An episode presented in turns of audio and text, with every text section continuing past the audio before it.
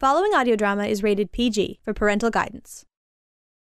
Hello, Sarah Golding here, producer and wannabe voice actor and writer of some parts of the Moonologue sessions.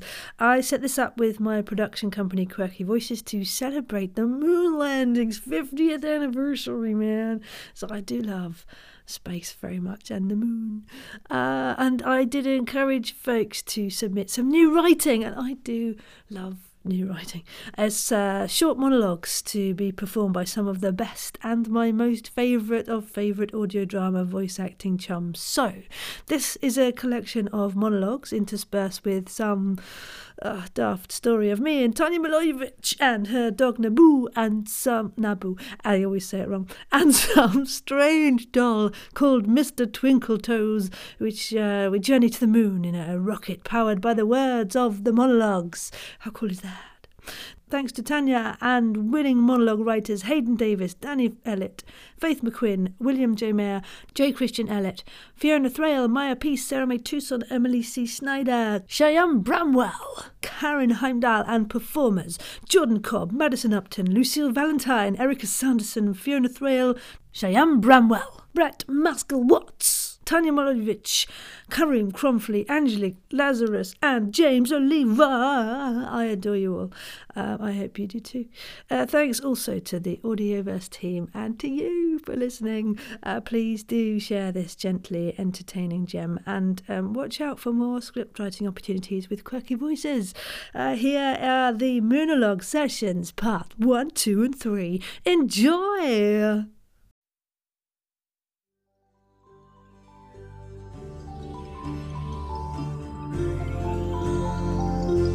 Hello and welcome to the Moonologue Sessions by Quirky Voices.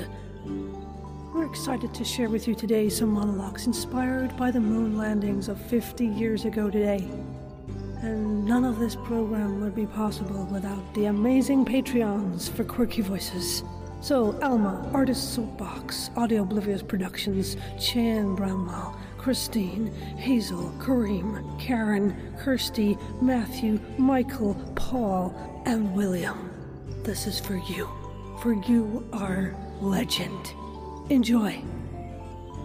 Oh, and this awesome music is by Kalo Zan, also legend. Enjoy!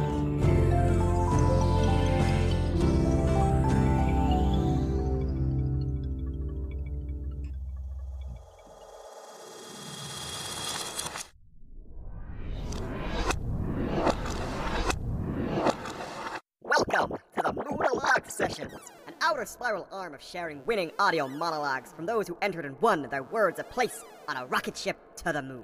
Oh, the moon. The moon. Such beauty, such craters. Some say it drives us crazy, but some of us were crazy to begin with, sure. I'm your narrator, Bret. It's a pleasure to meet you. Anyway, to the rocket ship. We join our intrepid heroines Tanja and Sarah having a bit of a chat and eating chocolate bravely, oh so bravely. They're on their way to the moon for some well-earned rest and peace from the lawnmowers and shimmers, and traffic and general hubbub.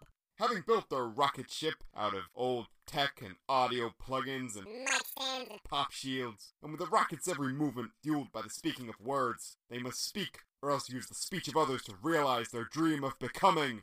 The first females on the moony lunar surface ever! Woo!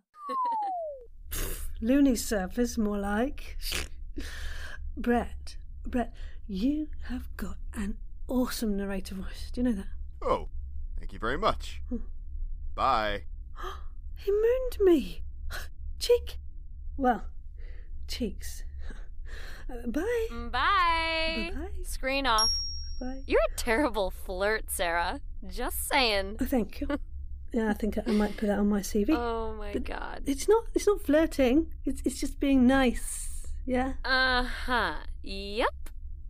So, here we are, Sarah.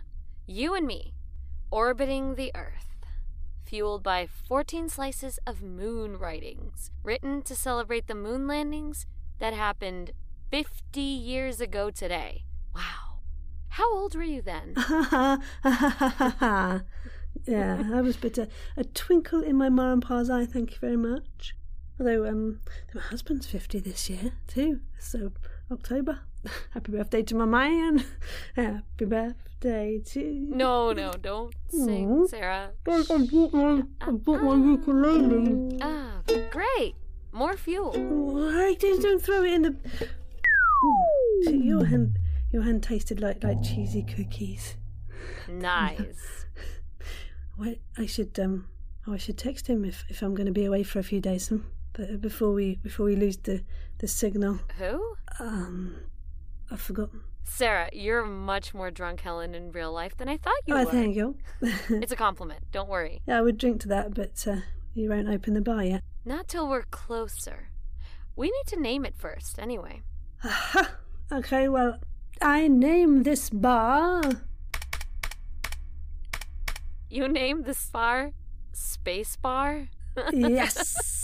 Oh my god. Not sure I'm gonna last three days with you like this. Oh, come know? on, we have a lovely time. Um, we, we're slowing down. You need some fuel. I, I think you should read the first one. Get the fuel really burning with the the first monologue of joy. M- me? Yeah. Well, who who else am I going to ask? Nabu? The Boo Bear? Your dog. no, lovely, but I, I can't believe you bought him. I mean, where's he going to do a? How's about my mascot, Mr. Twinkletoes? Hello, Mr. Twinkletoes. Hmm. Hello, Tanja. How can I help you? By not saying another word for the moment, because you are quite creepy. And I don't know why I actually brought you. No, no, he, he is. He's very creepy, Tanja. Thank you. I like being creepy. I get more creepy if I am ignored. Yeah. I suppose we could ask him to. Uh, actually, no, no, just put him away somewhere. S- strange staring eyes on that hairy robot thing. Do you really have him in your cot when you were little? It's just, just staring and, and hairy and. Uh huh. I give the best cuddles. Oh my god. It's creepy. Okay, twinkle toes. Shh. But, um, yeah, Tanja, you go on. You start before um before we lose the light completely to to venture on to the dark side of the moon. I love that album. Okay, well, here goes something. Moon by Haydn Davis. Narrated by Tanja Milojevic. I walk along a long, lonely, dark alleyway. My senses are alive. I'm a little bit scared. Two attacks in my past flitter across my mind like phantoms. Was that a noise behind me? I spin around. Nothing. No one. Just the dark. Dead, silent night. I return to my journey. I look to the sky. Dark clouds, barely discernible from the starless dark sky, float across my view, making me feel a pang of vertigo. I look straight ahead, shaking off the feelings of dread and sickness. Up ahead, I suddenly see a gleam of light. A narrow, silvery beam cutting across the alleyway, about 100 yards ahead, illuminating the rough ground. Part of the bare, rotting fence on one side, and tangled undergrowth on the other. The monochrome view that greets me, albeit a welcome change from the cloying dark, is nevertheless unsettling. And I hear my breath catch in the back of my throat.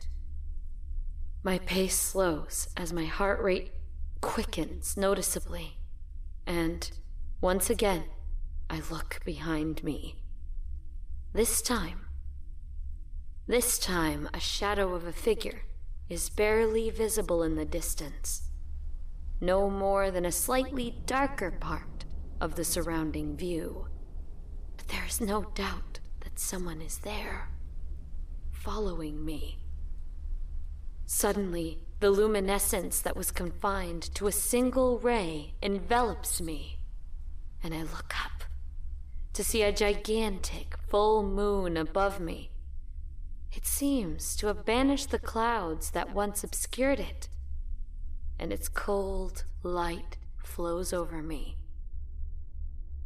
I look back to the shadow of the figure following me, and with a deep, guttural, vulpine growl, start to run towards it. Whoa, whoa, whoa, whoa, get off me, you werewolf wannabe. uh, actually, um, if you don't mind me saying, you, you do need a shave. Charming. Yes, I am. No, you're not. Whoa, I thought you put him away. Did you know you've got one long hair coming out of your chin? Yeah, of course. It's for good luck. Hmm. yeah, you'll get one when you, you're my age. You never know when you, you might need a, a long hair. Hmm? So, ow! ow! Ah. Twinkle Toes pulled out my hair. It, Gross. Ah. God, that's How long. did you do that? Creepy robot. Well, yeah, that that is long though. It's a bit weird. I'm changing the hairy subject. Do you think the moon landings ever happened? I don't know. I mean, the stuff we saw on TV really kind of leads me to believe that it's true, but why haven't we advanced since then? Why aren't we going to Mars? And, you know, and I don't mean rover, I mean, like, why aren't people settling on a different planet by now? I don't know. I mean, it was pretty realistic, and money didn't go into it, I guess. Not enough money since the space race, so I. I mean, that could be why. I don't know. I guess my short answer is I don't really know. I, I, I hope so. Well, see, I found this groovy monologue from, from James Powell, the infamous American screenwriter. You, you know the fella? Anyways, have a listen to this. The Apollo moon landing franchise that never was. My name is James Powell, and I'm the uncredited screenwriter for the 1969 summer blockbuster, The Moon Landing. People talk about Stanley Kubrick's brilliant vision like I didn't write out the step by step instructions. oh, well, you know, he did manage to find some ways to put his you know, personal stamp on it.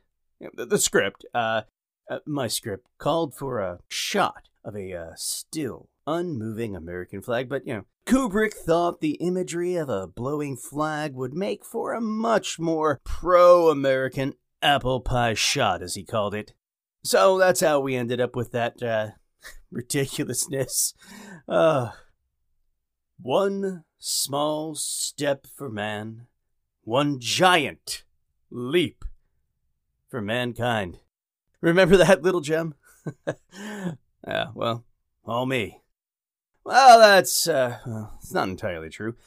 I will say that Neil Armstrong and I worked together on crafting his famous line, but if I am truly being honest with myself and with you, then I should probably admit that I did about, uh, let's say, uh, 85% of the work, in Neil's 10%.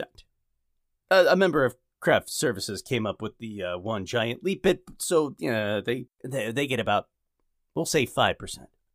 Before that, we were, uh, you know, considering a, a, hop, skip, and a jump for mankind, or a, a bunny hop for all of humankind, or something. Uh, I, I really felt that we uh, should feature the word hop because at the time, the public was uh, really latching on to the zeitgeist of uh, of all the songs and popular culture that had featured the word hop or had a bunny in it. Um, and at the time when we were first conceptualizing it, we were awfully close to Easter uh, for our release date, and I thought maybe we would make it in time.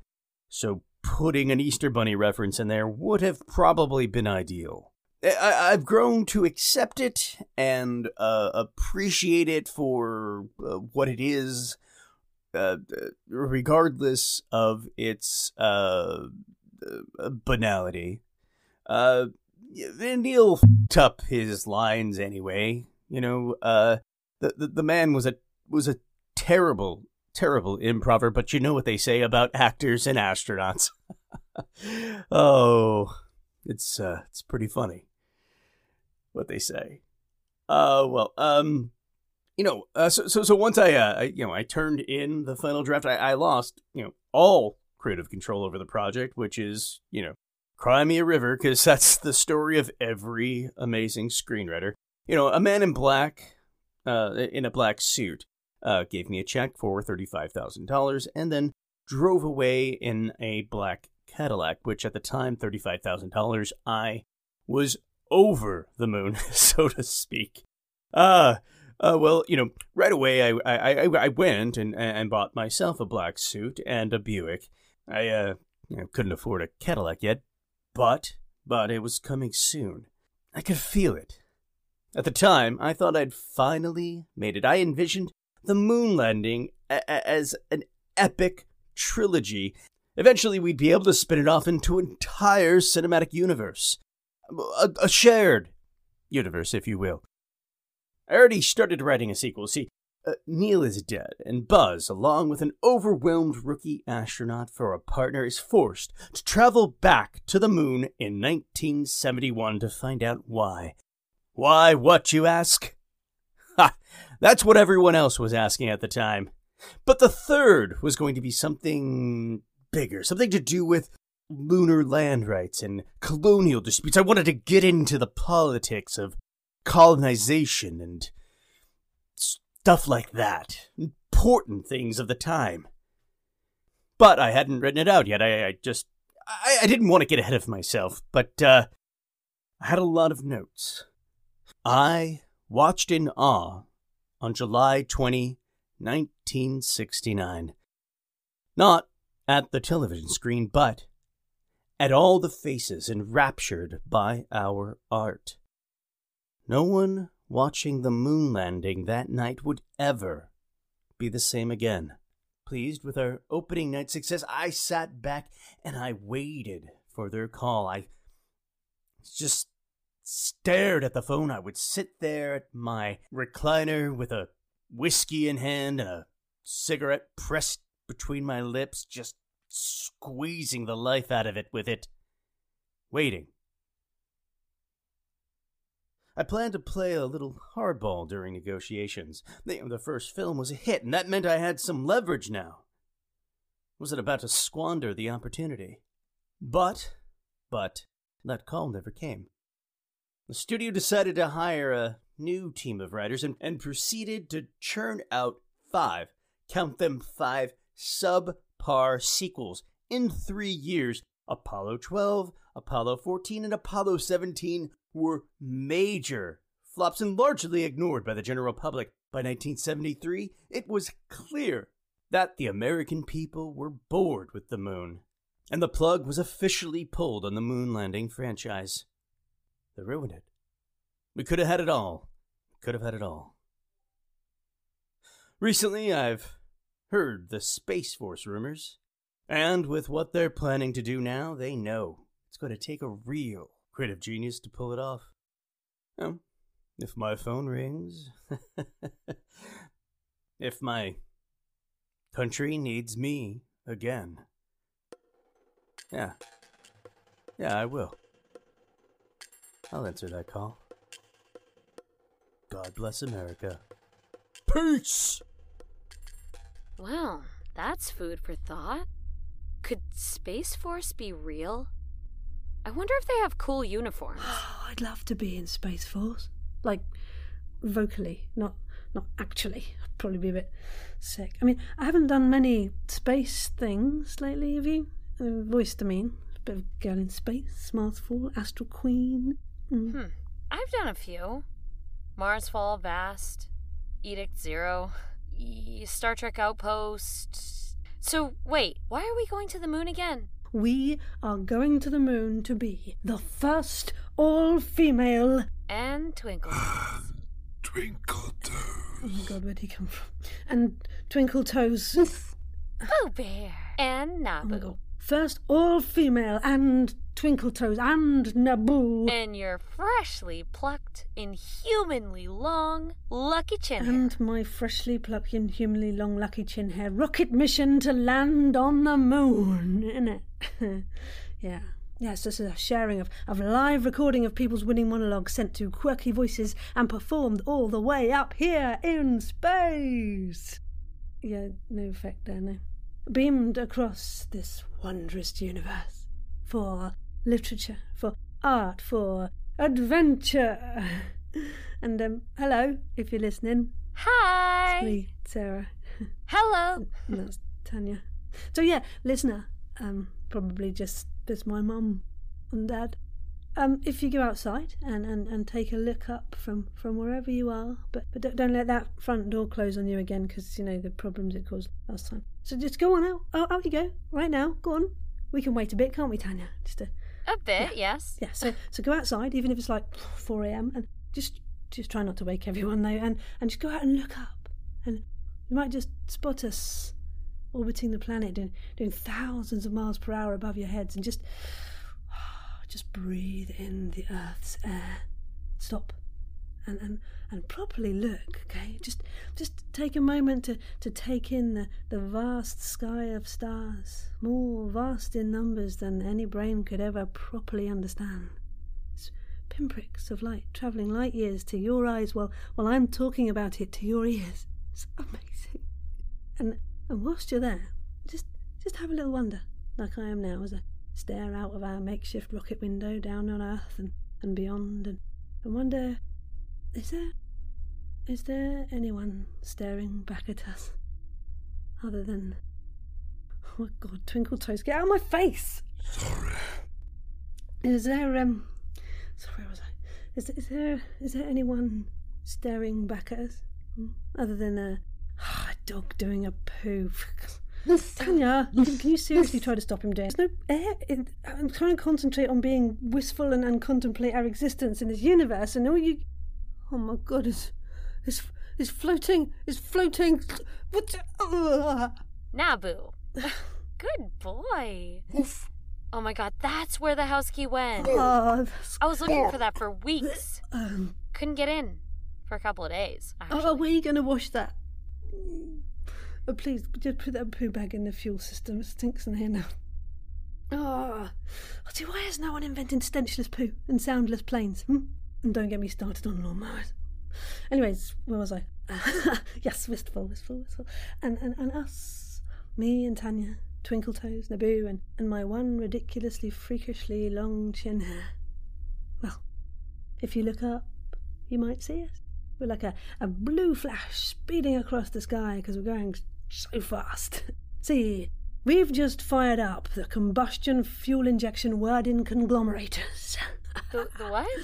the combustion fuel injection word in conglomerators. Yes, it's, it's where our, our words go in, just, just in here. Into that microphone. Uh-huh. And they, they pushed fuel out to, to power the engines right there, next to the emergency lawnmower and toaster power behind us, somewhere there. How does it do that? Words power rockets? Um, science. Science. That's all you got. Yeah, I mean, isn't that amazing? We're, we're orbiting Earth, cruising in increasing speed by the power of voice as fuel at the moment, as we speak, because we speak. I mean, sound fueled rocket ships. I'm genius. I knew voice acting would come in handy for something. Where are we over now, Tanja? Um, seriously? You're asking me to look out the window, Sarah? Uh, oh, yeah. oh, sorry, I I forgot because you're so. But, but you can see some things, can't you? I mean, it's not complete blindness, is it? No, not complete blindness, just enough to get me into trouble. You are always trouble, pal. Hey, can I use a telescope? I might be able to see something with that. Or a, a microscope, maybe? No, that wouldn't work. I can see blackness out there in space. So that means there's nothing there. No obstacles, which means I can pilot this thing. Let's do it. yeah, let's do it. All right. Or, okay. Well. You could ask me, Twinkle Toes. Ugh, will you stop floating up on me? No, I don't. Don't want to ask you. Thank you. Go there. and we, we we could maybe ask Nabu. Does he communicate in, in barks? Bark! Woof! Oh, you seem to be the first dog to be walking on the moon. Who's my lovely little ah, guide dog? Oh, ah, Who is? Ah. Oh, the poo. Who's my lovely little guide dog? Who is? Aw. Ah, I didn't tell you I was allergic, did I? To dogs. Only a few thousand times. Well, at least my, my voice stayed the same this time. did you did you hear that episode of, of We Fixed Space Junk where I was Season 2, Yeah. Episode 7. Yep. Hiccup, change voice. Fun. oh he's scratching there again? Hmm. He, he hasn't um he hasn't brought fleas with him, has he? Sarah, don't be crazy. You were scratching there too. eh, that's eczema though, isn't it? It's different. Um, sorry, Nabu. I know you're a gorgeous little fellow, aren't you? You're so lovely little doggy. Yes, you are. Oh, yeah, he's scratching again. oh. Oh, hey, oh, that reminds me, we had this this brilliant winning script from Maya Peace, age nine, from England. Do you want to hear it? Maya Peace? Yeah. What a beautiful name. To protect the innocent. Oh, this is a great one. You'll love it. The Fleas by nine year old Maya Peace. Narrated by Mads Upton. Sunday, the 19th of November, 1969. Dear Diary, Today the Fleas, dressed from head to toe in blinding white pajamas, with a metal, cylindrical foreign object I prefer to nickname them CFOs, strapped to them, landed on me again, leaving a small crater on my body. I was scared of what they would do next, and indeed tried to shake them off, but not to any avail. Instead, I was orbiting Earth, where they originated from, whilst acting terrified. They tortured me, setting up a pointy and sharp stick with paper on the end. It had embroidered red and white stripes on it, but a quarter was with white stars, with a deep blue background. So it made me think of my beloved home in space, um, being invaded by these strange people. They also thought I was a place for them to live on, their rocky bed. it was horrible listening to them loudly snoring. I have negative feelings about this scenario. I am in pain. The fleas think I am inhabited by aliens, which may be true. They are unbelievably annoying. I am not to be used as a sleeping bag, and I am just fed up with them coming here once every couple of years. They have disrupted my somewhat peaceful life, in which I am perfectly content without constant interruptions for six months straight. Next time, I'll bring out my cannons. They'll be sure to do fatal damage to the internal organs of the fleas, not to mention the oxygen tanks of those fairly big needles they ride. In comparison to me. Ah, the moon has feelings. According to Miss Peace, yes. Cool. Speaking of which, um, oh, my foot's gone to sleep. I, I think I need a, a little walk on it whilst we listen to the next monologue. That's all right. Moonologue. Love that. Yeah, I think it was coined by Karin Heimdahl, who, who incidentally wrote this next piece. It's fun times. Right, um, I'm off for a walk. A float, floaty walk. For all of three foot that way? Yeah, You've got two feet already. yeah. Three foot this way is a another woman's four thousand seven hundred million plus infinity mile journey the other way. I guess. Hmm? uh, can you um, can you play them the thingy? If uh, if it's loud enough, might wake up my foot. Well, of course. Here you go, folks. This is a moon monologue by Karin Heimdahl. Valen is a woman of color and a specialist, a mining engineer. She's in her mid 30s. This scene takes place in a mining base located at the south pole of the moon, sometime in the late 2070s.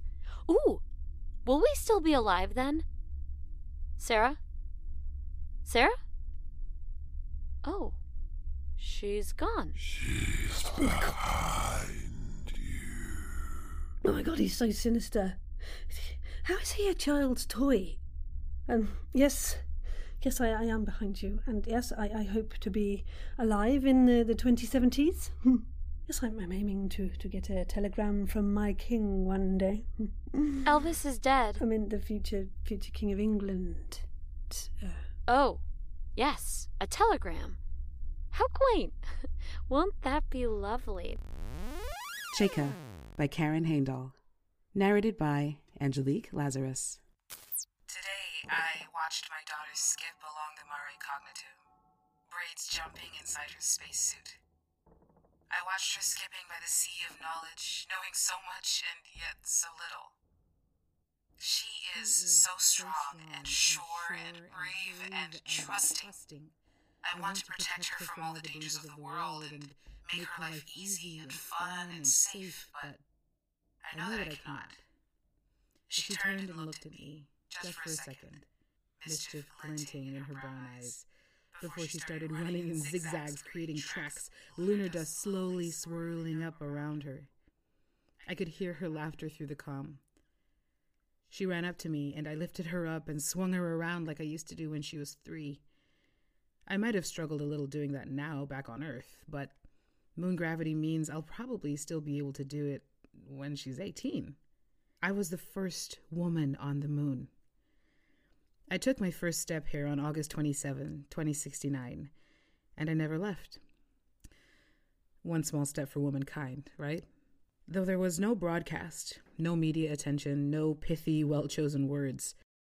100 years after Neil Armstrong planted his flag, and here was I, just an engineer sent to man, to woman, in fact, a one person mining base. Everyone lost interest in the moon once Mars became a viable option with the successful Mars mission in 2024. What was that, sweetie? Yes, go out and play if you want. Just stay in the protected zone. No, Mommy has to finish this. Yes, you go. Don't forget to pee before you get into your suit. Love you too, sweetheart. I am so lucky to have her. I never thought I wanted a kid, and for a long time I was so happy on my own. But it was written into my contract with Cosmocore that as I was away on an indefinite mission during my reproductive years, I could request sperm if I wished to procreate. And I thought about it more and more about bringing up a kid in this place, about if I would be any good at this parenting thing, about if I could stand not trying. In the end, I realized I couldn't. Stand it, that is. So I requested some sperm. and in the next supply crate, there were five vials from five different men. No clue who they are.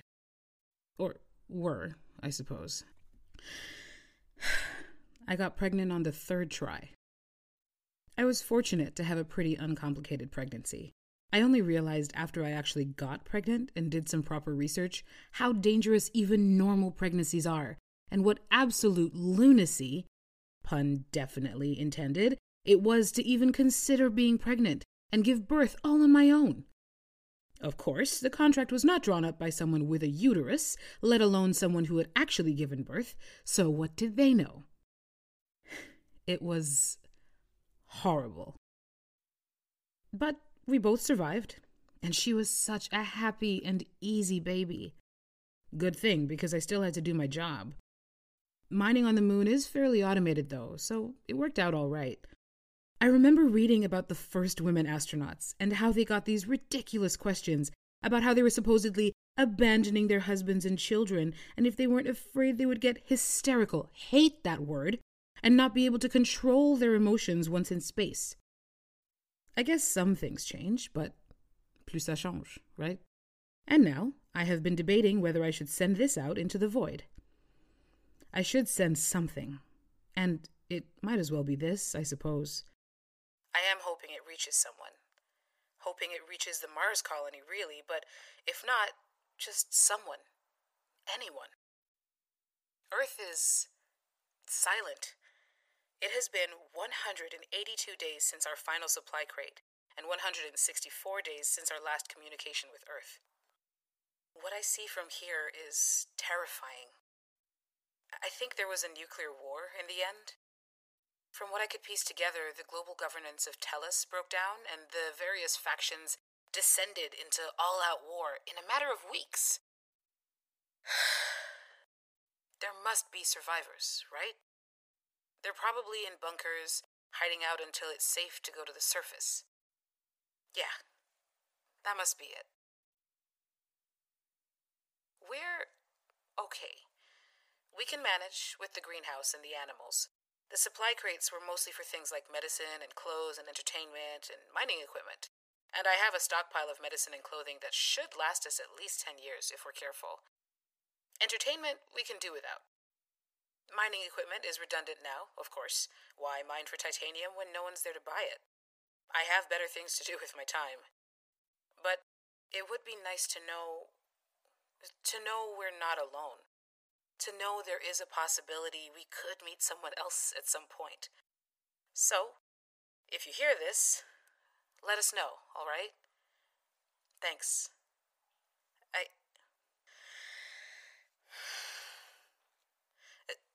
Chaika, wait right there. I'm coming out to play. Oh, I love these mummy daughter stories. I mean, just look. I mean, just look at the earth from here. Hmm. I mean, think about all those people. Just like, you know, from 24 when they put all the, the different pictures of things, and then imagine like loads of those, and it's mind blowing, isn't it? There's no, no borders, no segregation of vegetation. There's just just one big old bluesy, whitey, greeny, browny, gorgeous world. I, I mean, it's it's beautiful, isn't it? Mm. Beautiful. It's quite nice. Oh my god. How can you even see? You're, you're, you're, a, you're a toy robot. Is this thing actually alive? No. Yes. Freaky. Yeah. Oh, did you see the um, Earth from Space episodes by the BBC? That's amazing. Seriously, I mean, it's nearly as good as this view, except except I can't zoom in and see little baby elephants just flashing in the mud. Oh, hang on. Um, no, my phone's ringing. Sorry. You can still get a signal? Yeah, yeah, that's weird because we're right over a black spot in the south of England where I never get a signal.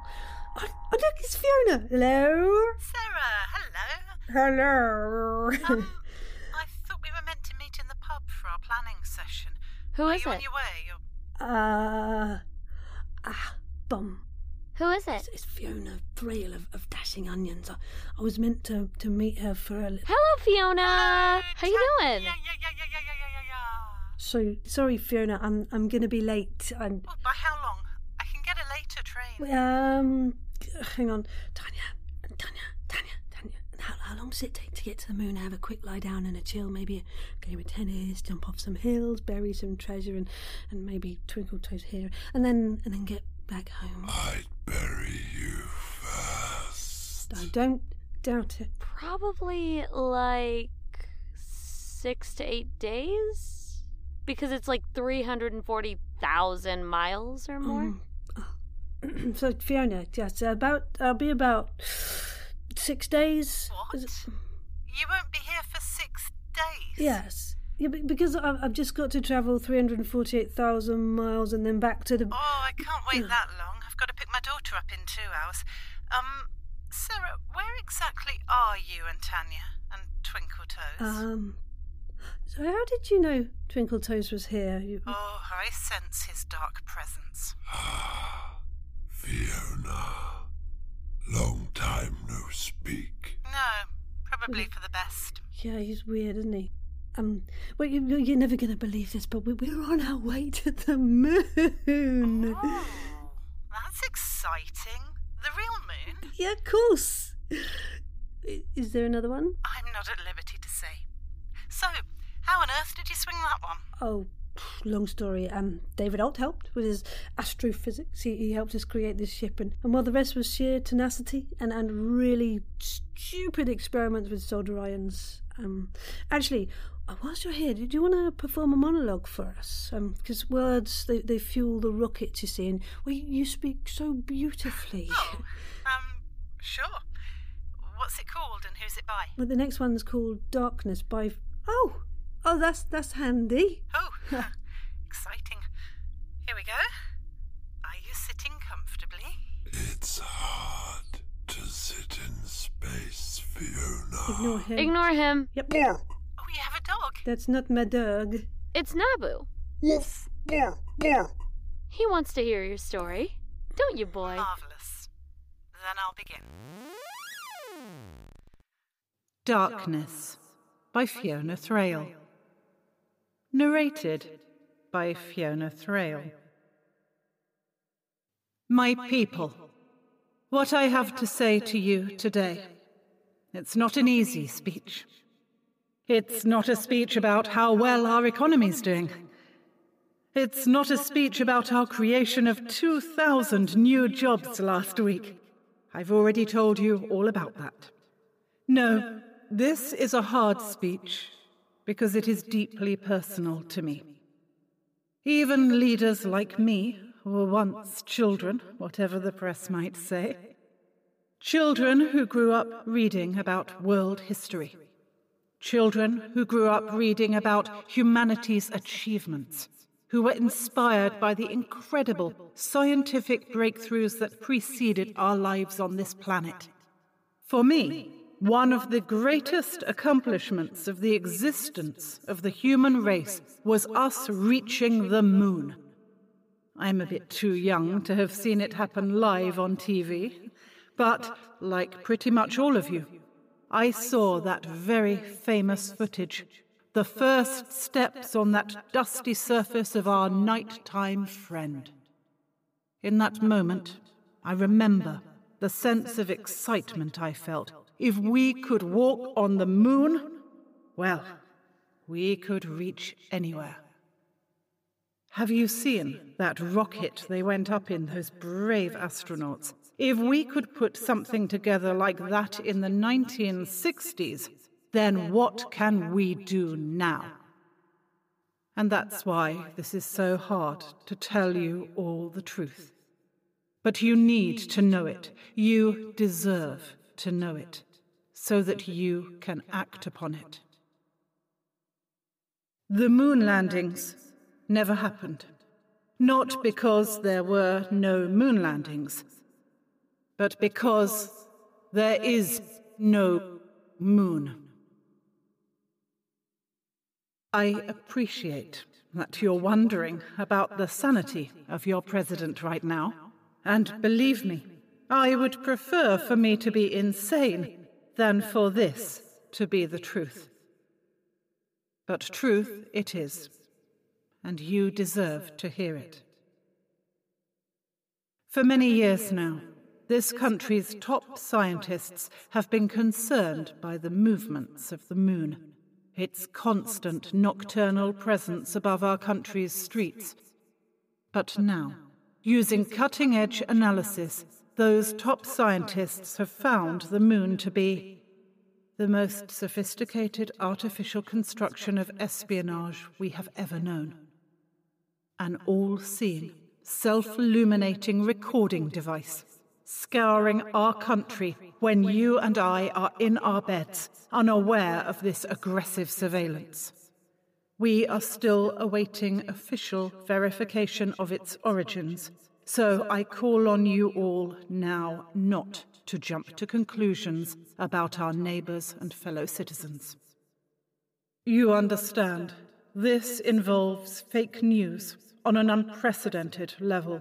Our enemies literally rewriting the history books to include mentions of this planetary body to make us feel as if it has always been with us, as if it has deep roots in our poetry in our art, in our science. So please, my people, I implore you, be patient with us while we finalize our conclusions. And trust in us that this will be met with the absolute full force of our defensive services. In the meantime, for your protection, we are instating martial law with immediate effect. There will be a countrywide curfew 20 minutes before dusk every evening until sunrise. My dear people, I know that the vast, vast majority of you will be glad to cooperate in this. I promise you that we will deal with this as fast as possible, and unless you're a spy trying to make contact with your people via the moon systems, this will not affect your life at all. To hasten this process even more, my people, I'd like us all to look around us. Are there people we might know who appear to follow patterns of the moon's surveillance? Someone in your street who goes on business trips each month? Perhaps even a family member who claims to mysteriously bleed in the same moon phase every month? Once again, this is not aimed at the vast majority of us all. There are a tiny minority of moon agents walking among us. They are the few, we are the many, and we will crush them. We will make our country safe once more.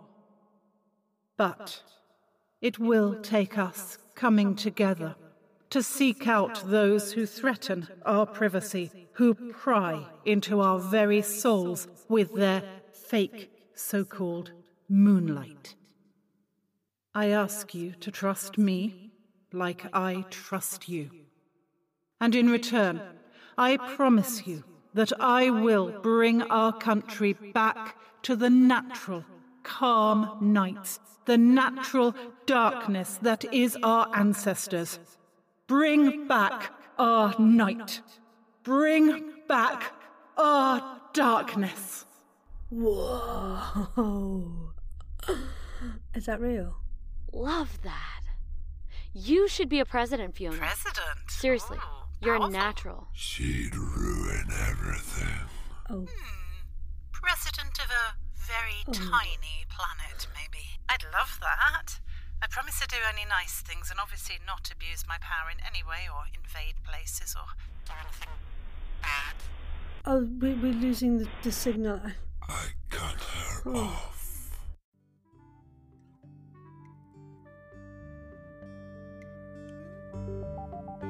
This is the end of part one of three of the Moonologue sessions. Join us next time for part two. Thank you to Tanja Milojevic for accompanying Sarah Golding on this perilous mission. And thank you to our winning monologues in this episode Moon by Haydn Davis, narrated by Tanja Milojevic. The Moon franchise that never was by J. Christian Ellet, and performed by James Oliva. Fleas by Maya Peace, narrated by Madison Upton. Chaika by Karin Heimdahl, narrated by Angélique Lazarus. Darkness, written and narrated by Fiona Thraille. Thank you to our narrator, Bret Maskil-Watts, and thank you to Carlo Zahn for their beautiful music you're listening to right now. And huge thanks again to all of the Quirky Voices Patreon supporters who honestly encouraged and made this happen. Check out Quirky Voices at Weebly.com for more information about upcoming quirky fun. Tune in for the next exciting episode coming soon. Huzzahs for the moon and all who have stood upon it. Happy listening, happy adventuring, and goodbye for now.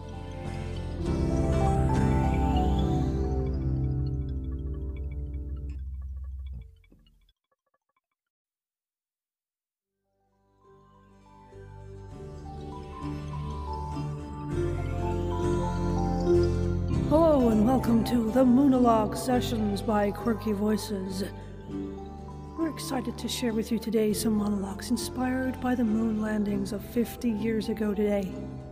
And none of this program would be possible without the amazing Patreons for Quirky Voices. So, Alma, Artist Soapbox, Audio Oblivious Productions, Cheyenne Bramwell, Christine, Hazel, Kareem, Karen, Kirsty, Matthew, Michael, Paul, and William. This is for you, for you are legend. Enjoy. Oh, and this awesome music is by Kalo Zan, also legend. Enjoy!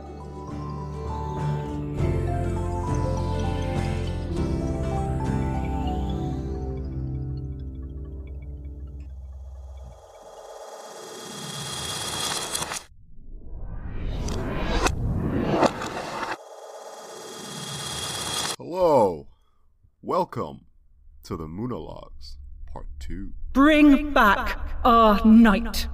Bring back our darkness. Whoa. Is that real? Love that. You should be a president, Fiona. President? Seriously, You're natural. She'd ruin everything. Oh. Hmm. President of a very Oh. tiny planet, maybe. I'd love that. I promise to do only nice things and obviously not abuse my power in any way or invade places or do anything bad. Oh, we're, we're losing the, the signal. I cut her Oh. Oh, that was so good. We we're going even faster now, and just to update you on, on our progress list now, we, we have now slingshotted round the Earth enough to, to start towards the moon in in three, two, one. Are you three? Have fun. I was joking about cutting her off. But I have now.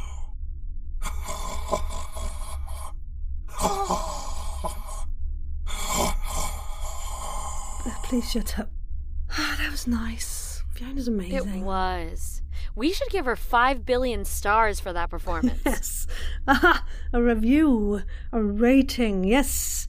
Actually, talking of which, the lovely J. Christian Ellet of Good Point Podcasts written this truly fun review of a, an imagined trip to the moon. Ooh. Ooh, let's hear it. I'll make us some coffee. Strong, weak, or medium.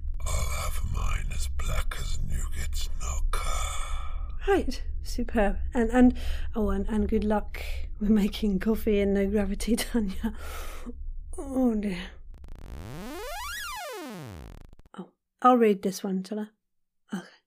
So, so over the moon, one star by J. Christian Ellet of Good Point Podcast. Narrator, Sarah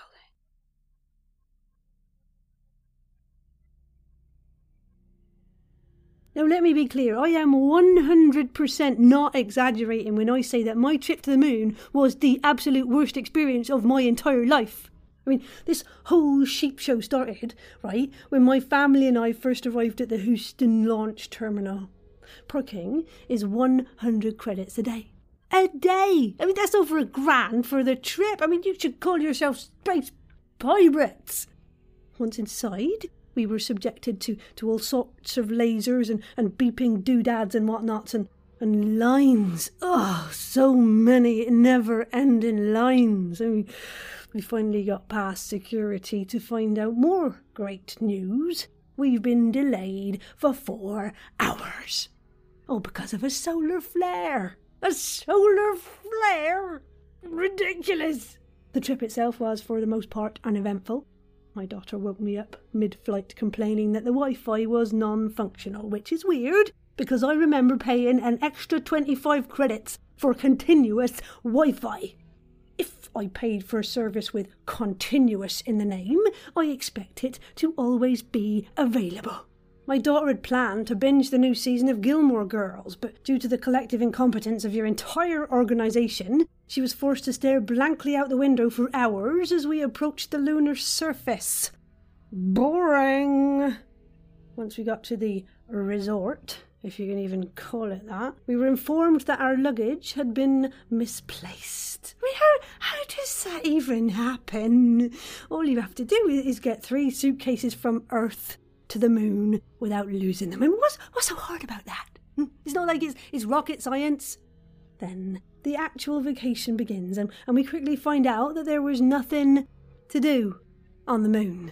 So, let me describe the moon for you in, in three words boring, boring, and dumb. Interested in local lunar cuisine? It's chicken nuggets. I didn't come all the way to the moon to eat some chicken nuggets, the same ones I, I eat in my car on my lunch break on Earth. I mean, the moon pies, however, weren't half bad, but it's the best endorsement you can get is not half bad. That tells you everything you need to know about moon food, isn't it? What's, what's with the entire kitchen staff having moustaches? Hmm? Is, is that some sort of, of moon kitchen requirement or uniform? I mean, once you once you notice the consistency, it's um well, it's unsettling to, to say the least. The moon tourism ads all said it was our home away from home or, or something like experience the romantic isolation of the moon. But guess what? There are so many people here. Everywhere we go, there's a there's a long line of ugly, dumb tourists and dogs. Ugh, so many dogs. If you think dogs howl at the moon, you should hear them howl when they're actually on the moon. My wife, she signed us up for the Dark Side Morning Hike, but if you ask me, you should call it the Dark Side Morning Hype, because I didn't see what the big deal was. With the view, it was hardly impressive. Hmm? Other reviewers on here said they'd had a, a life changing experience which caused them to, to re-evaluate their place in the universe. But all I saw was a, a cluster of stars and lights. And all I could think was, after a four hour hike, this is it. The stars looked fake. Nothing at all like the pictures or videos I'd seen online or on TV. No. No. My trip to the moon was a complete waste of time and money. I was, I was really excited prior to my trip, but I doubt I will ever go back. I am so over the moon. One star. Ooh, that was great. I probably wouldn't want to go back either if that was me. Just like I won't try to make coffee again in zero gravity. Not very smart. Hmm. Yeah, probably best. Yeah, I, I see you've got some all over your spacesuit, and do you know it looks like you've made a map of the, the Hawaiian Islands on your your Amelia podcast T-shirt. Mahalo. hmm. You can maybe suck that out. You don't want to waste it. Oh wait, it's disappeared. Out on brand. So yeah, um, one star. Hmm. Yeah, that that often means you've made it though, doesn't it? In some people's eyes, doesn't it? You you've made enough of a splash for people to notice your work at least. Yeah. do you um do you think anyone will review our our live podcast? I hope so. It's the nice thing to do. Hey, do you know, I've heard, I have heard actually that every time you don't leave a podcast review and you've listened to something, a, a teeny tiny creature you love dies in a in a horrible way. So folks should definitely leave definitely, a review. Definitely, yes, yes. Save, save the teeny tiny creatures we love. Probably just better to leave an awesome yes. review and save all the animals, right? Exactly. Talking of which, here's one of the monologues that sounded like it could be narrated by Twinkle Toes himself. He really sounds like Karim Kronfl, huh? Mm, yeah. Well, when he's playing a badass, yeah. Doesn't make Twinkle Toes there any less creepy. I mean, did you hear Karim in Diary of a Madman? freaky stuff.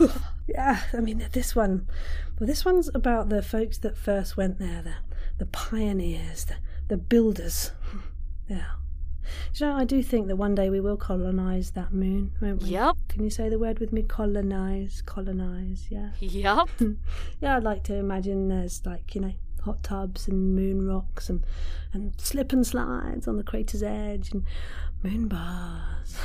Oh, I'd love a, a holiday there in, in, in that kind of environment, wouldn't you? Yep.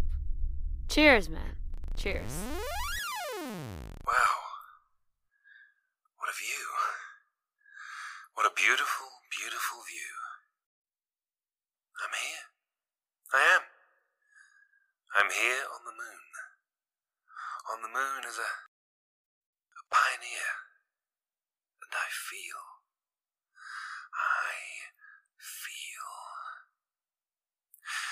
I feel true silence, true peace, making, making such a deafening noise in me.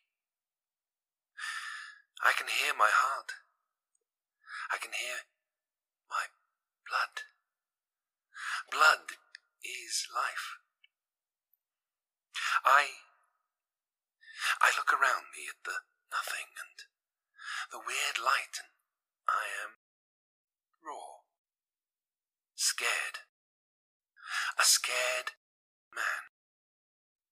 I feel bare, stark, like the moon faced rocks, the actual moon rocks I stand on. I feel their cold core, and they emit nothing. I stand. I think. I am. I emit life. The only life for thousands of miles. I'm here. Who am I? I am man on the moon. In the moon. No, on. On the moon. This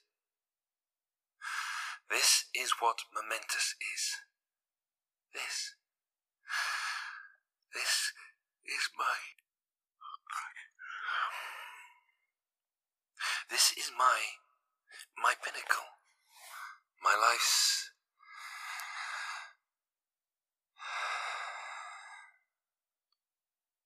I feel raw. Reborn. As I hear my breath, as I taste my spit, as I touch my fingers in my gloves, I can see our beautiful earth. And earth can see the moon. But it can't see me.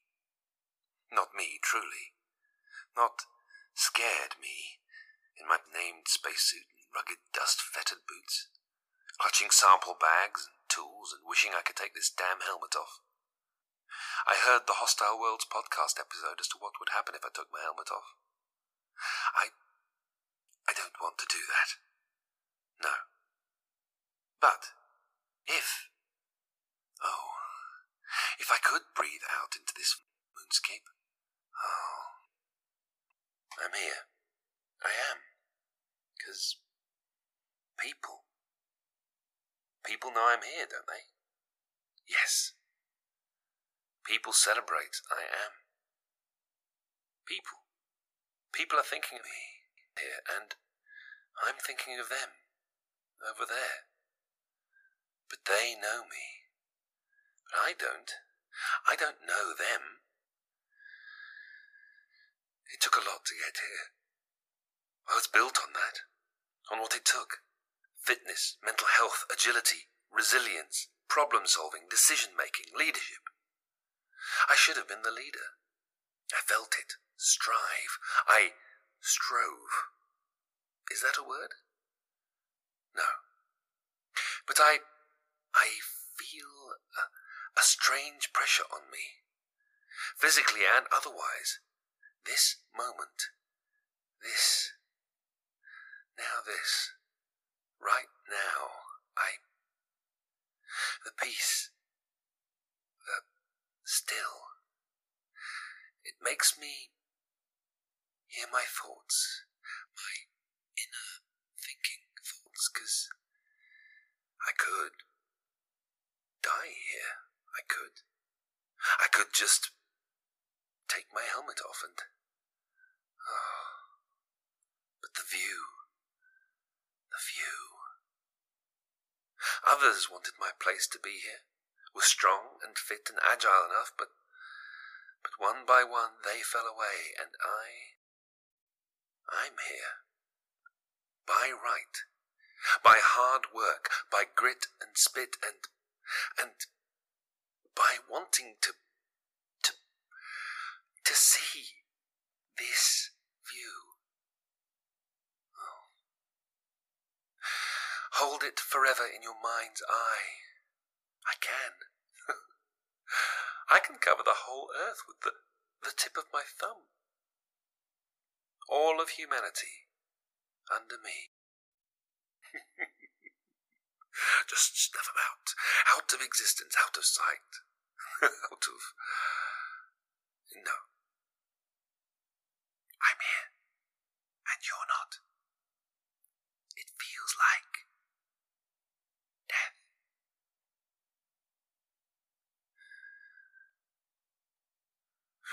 What a privilege it is to to be one of the few to walk on the moon before they send the tourists. To start a colony. To be a pioneer. Pioneers for space package holidays for all, they said. Beats working Bognor, I suppose. Though, I do like to be beside the seaside. I look at my footprints here, now in the moon dust, and think, wow. These will be here long after I'm gone from any planet's atmosphere. My mark, my legacy in a bootprint, builder of generations. Can I stay here? Could I? Can I build a house for me and mine with a, a porch and a swinging chair and and and look out into the dark void at our peaceful earth and maybe even a fine shrubbery. House on the Moon with shrubbery, only 6.5 gazillion pounds. Comes with astronaut lodger Victor Smith. What a guy. A pioneer. I mean, it's amazing to think what man has dreamed of. What's that? Something smashed from. Whoa! What is that looming? Just a glint, but coming closer. Closer. Oh, some kind of comet or. or, or no, a bunch of asteroids? Oh, asteroids, cripes. Oh, oh, they're coming quickly, too quick. Oh, I don't know where to go, where to hide. Big rock, big rock, shelter here. Debris. I can't. And dust. And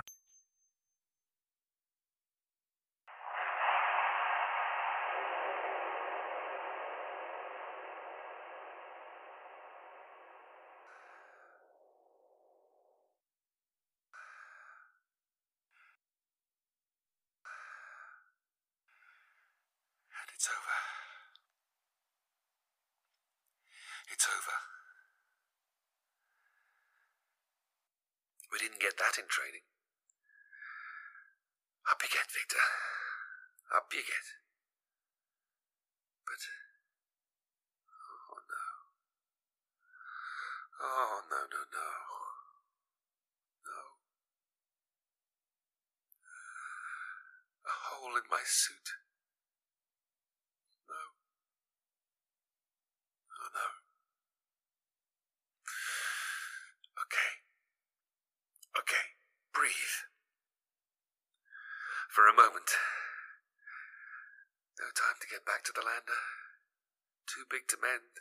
Oh. No time. Oh no. Oh no.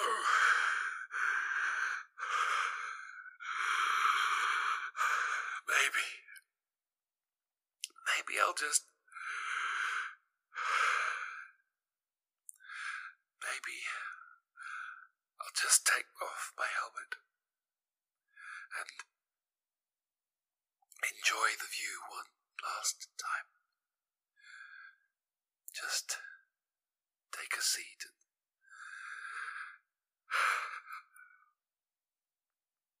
I'm.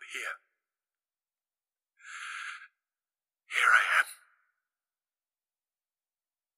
Here I am. What a beautiful, beautiful view. Hello, world. I see you.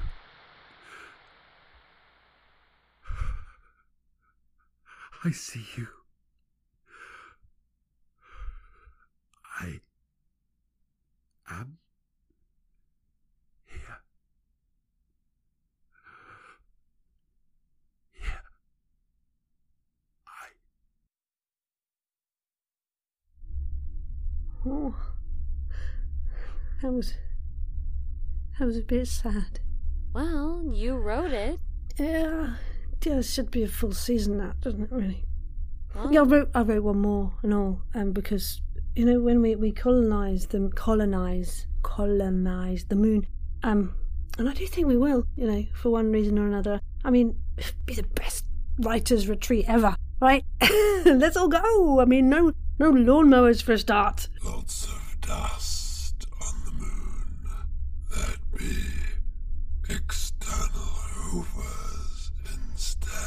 Man, you had to spoil it, didn't you? Well, I, I was just wondering, you know, what the, the first people would have thought when they when they got there, you know. Will Yeah, think, and and would have felt will yeah, feel. and being new colonists, colonists, colonists. Yeah, moving moving in day. I mean, we all love that, right? When you know, moving house to a, a moon house, all mod cons and that on the on the moon. Cool. Well, let's hear it, because we're slowing down again. Okay, all right. Wait, can you um? Do you want to sing an intro? No. So, here is solar flare, siren, Patrice on the moon. It's beautiful. Thank you, Tony. Soul of Flare Siren, written and narrated by Sarah Golding. So here we are. This this beautiful moon cut house is my lovely new moon house for the rest of my days.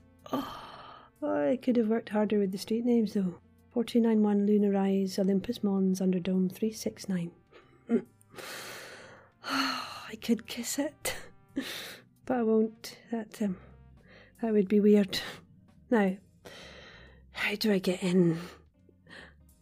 I guess breathe that freshly made dome air into the breath scan. Handprint. Mm, eye scan. Ah, just like the films. And it works! Yay! Yay, technology! Yay, travelling 384,000 miles and. I carry myself over the threshold. I'm in. Oh God, what is that alert for? Uh, hello? House? Um, what is that alert for? Is that a, a burglar alarm? Surely not. I don't know where to find the console. Hello? House? M- moon House? Luna Rise? Uh, where's the console? Where? Oh, what a noise! We, okay, okay, but what does it mean? What do I have to do? Do I have to go somewhere else? Oh my god, I haven't even been told what to do when there's a solar flare, and I don't even know if there's a, a welcome to your new house tech guide. It's all bare surfaces and no furniture. Oh, what do I do? What do I do? Oh my god. Solar flare alert. I don't know what to do. Oh, could I die? Could I die if I. Do I just do I just stay inside? Do I, do I get under the table? What what stops rays? Mm, solar rays. Mm. Sunglasses. Right. Check. Knew I'd need them here. Dax, you were wrong. and here's the sunscreen. Yeah, and maybe maybe I'll just pop the sunscreen all over me and go sit under the dining table. I mean, my goodness, looks like it could repel anything that um oh, what's it made of? Obsidian or something? Or no? No wait, that's good old fashioned moon rock. painted painted moon rock. That's cute that. Hmm. Yeah, how long do these alert things last? I mean, how long could I last under a table with minimal rations? I mean, do I take my Kindle, my hotbox, my pillow? Maybe, maybe if I, I just shut all the curtains. Oh, oh, oh they're, they're not curtains. They're, they're, they're projections. Oh, neat. Then are the windows projections too? Oh my god, they are. It's just a just a box. A box house on the moon. Wow. These moon colony houses were so close together anyways. I guess if I shouted enough I could get the attention of my neighbour. But maybe maybe they've just moved in too, huh? Maybe they don't know anything either.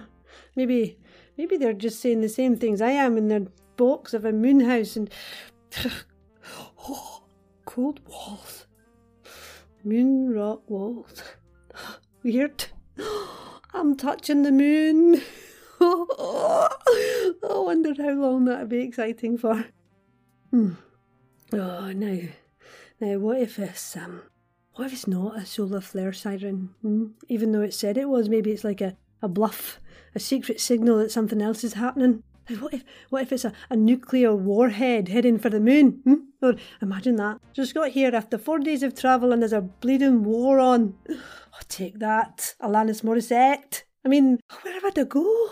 Probably under the dining table. I, I hope Dax and the kids got on the following ship okay, though. Such a nuisance we couldn't all come together. I mean, you never can book in all at once for these things, eh? Stupid credit system. House husbands lower on the list than school teachers or nurses. Crazy. Well, maybe progress. Well, we dreamed of living on the moon, and here we are. Well, I am, so far, on my own, in a, a box. A cold stone box made of cold moon rock. Hmm, maybe I will take a chance and glance out the window. Uh, the door. I can I can open the door, can't I? That was real, right? Oh, where is it? Oh yeah, breath. Handprint. I I hope her family turned up after that. probably. Unless The solar flare killed them. Yeah. Oh, you are brightness and light, aren't you? Oh my god. I just thought, are we protected from solar flares in here? I mean, it's just a bunch of old junk. Your Jaws blanket, a few throws, our old kit. Oh god. Are we getting radiation sickness? Could Nabu lose his hair? Will we die? Yes. Shush, you. What Twinkletoes means is eventually we all do, Tanja. And and yes, yes, I guess we are getting just a, a little more radiation out here than we would at your, your house, maybe, or, or mine. But, you know, we wanted to go to the moon, so get to the moon we shall. Um, let's um let's turn up the booster rocket, shall we? Just get there a bit quicker, you know. Booster rockets? You mean plug in the six toasters stuck to the back of this VA tech hodgepodge? here? Hmm. Oh no, no, no, no, no, no! We didn't bring the lawnmowers for speed. No, no, we brought them to jettison, them into, the, sun. Shall we do that now too for voice actors everywhere? Yep. Ready? Three, two, one. Blast off, you noisy making summer spring buds. Yeah, you blasted, blastified blair. Come on, blastified, blasting blast of a blast. Yeah? I have a lot of pent up aggression toward the lawnmowers. Well, you know, for once they've done us a favour. This should uh, give us a bit of a boost in about four minutes. yeah, I wonder if I can catch the toast with this robot arm thing. I'm, I'm a bit hungry. We got dog food, beer, and wine. And like a fully functioning bar, baby. Hmm, why not? Ice in a slice too, if you can um, catch the lemon. Gin, vodka, and Kahlua in a glass? With a lid. So we can call it a, a dirty moon. nice. Oh, catch it! Catch those, those dirty moon balls is my ice. Is it? Hey! Mm. oh, that's nice, that. Mm. Okay, I'll do the same, I guess. Cheers! Now, we need some culture, don't we? To go with our ever so glorious dirty Yeah, moon. this, this is weird, but, but it's nice. This monologue is by the amazing, talented writer, award winning Emily C. Snyder in New York. Shakespeare inspired. Ah, hello, Emily. Ooh, I do love some Willie Shakes. Calm down, dear. Forsooth, mayhap you've had too much Kahlua caffeine and. Let me pour you some water. Oh, clever Aw, little Nabu, doggo. what a good Do, do, clever puppy. little doggy. okay, Tanja, Nabu, are you ready for. The distance that's between us is the moon by Emily C. A. Snyder. Narrator. It's me, innit? Yes. Do it, Sarah. Crush it, man. You got this. Okay, here we go. The distance that's between us is the moon, waxing, waning, surprising me in sunlight, before drifting into the cloud covered canopy, just another concrete blemish of the cerulean spangled sky. Sometimes I think I can catch you in my palm. Shh, reach out, fingers sunlight spread to clutch you like an opalescent pearl. Pop you perfect in my mouth, and let your soft, refracted light spread like cool coral coils throughout my outspread limbs till I fill full to the brim with your restless resplendence, burst to spill the beauty of your splendor like stars upon the sea that sizzle once, flare and fade, cause a little tidal wave, and then recede to slumber. For the distance that's between us is the moon. Most often, though, your heavy eye eclipses me. Wink once, twice, turn your head, and with a sigh you sink deep, deep beneath the heavy counterpane of earth and loam, toadstool, toad, root, and bug blind worm. A little rustle of the autumn's disregarded leaves, a puff of woodbine smoke, the last sputterings of something fragile spark between us. Till, with collar turned against the chill, you go, a week, a month, or more, and then return with borrowed light and breath full stinking with some other woman's smoke. For the distance that's between us is the moon. Had I a pair of Icarus wings, I should not fly to thee. I know the contours of your pock-marked cheek, the skeletons, and all the secrets that you keep on the dark side of your moon. Your shadow brood are clear as morning light to me. I know there's nothing in the hollow of your weightless, wavering, watery world. No fire burns inside you, oh, as fire burns in me. Had you a pair of Icarus wings, pale feather strapped with glue and wax, with hope and chewing gum and half remembered stolen dreams. Had you ambition to equal mine? Had you fire on your heels to singe your soul and launch you fast past the airy blanket of the star strewn sky? For the distance that's between us is the moon. Had you dared you do more than steal a little sunlight for yourself? Had you braved the sunsparks of my skin, the phoenix and the salamander and all that lies within?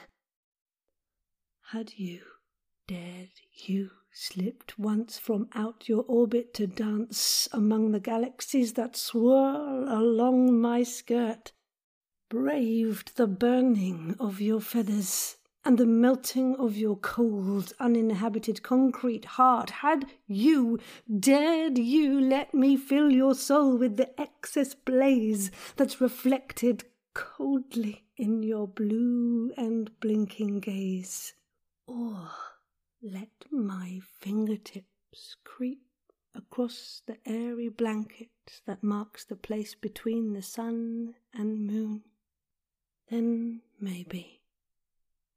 But the distance that's between us is the moon, one of millions juggled in my sphere. For love too costly, for sleep too dear, and I too, great a shining star, to linger longer here. How refreshing. I feel terribly cultured now. Oh, I say, would you like a hobnob? I've never been so insulted in my life. No, it's a, it's a biscuit. It's, yeah, other biscuits are also very, very nice, obviously. Um, they're a bit smaller though. I saw that research. Um, don't get me started on Jaffa cakes. Mm, Java cakes. We can still do the thing. Oh, the thing.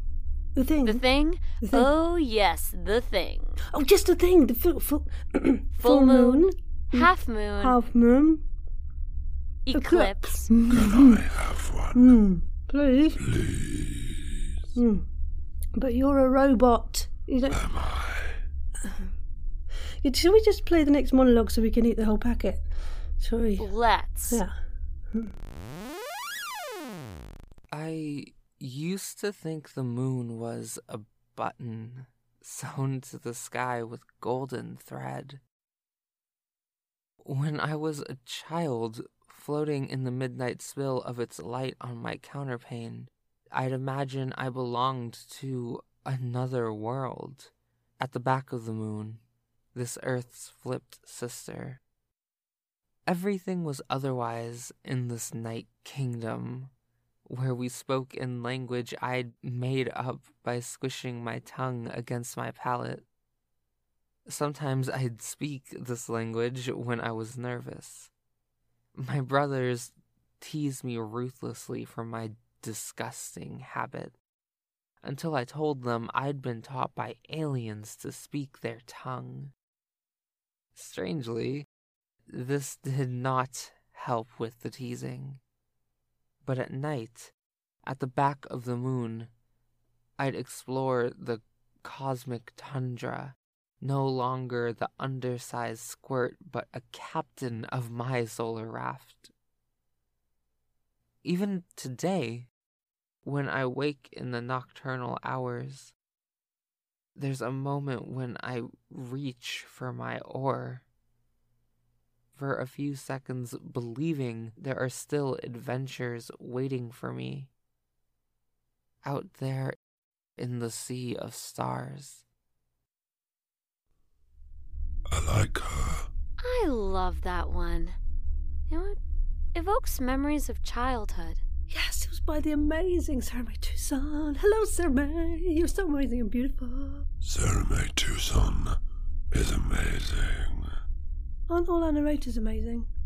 And it's so nice to hear Lucy in all her glory. I like her. Oh, yeah. See, what I love, though, is that, see, although we're at different ages and, and different places and. What, me and you? Yeah, yeah, me and you. Me, well, me and everyone, really. Did we were still we're still all born under the same moon, weren't we? Mm. And you know, when you when you do look up at night, your night and my night, we we see the same face, don't we? The face of the moon. I, I love that. Me too.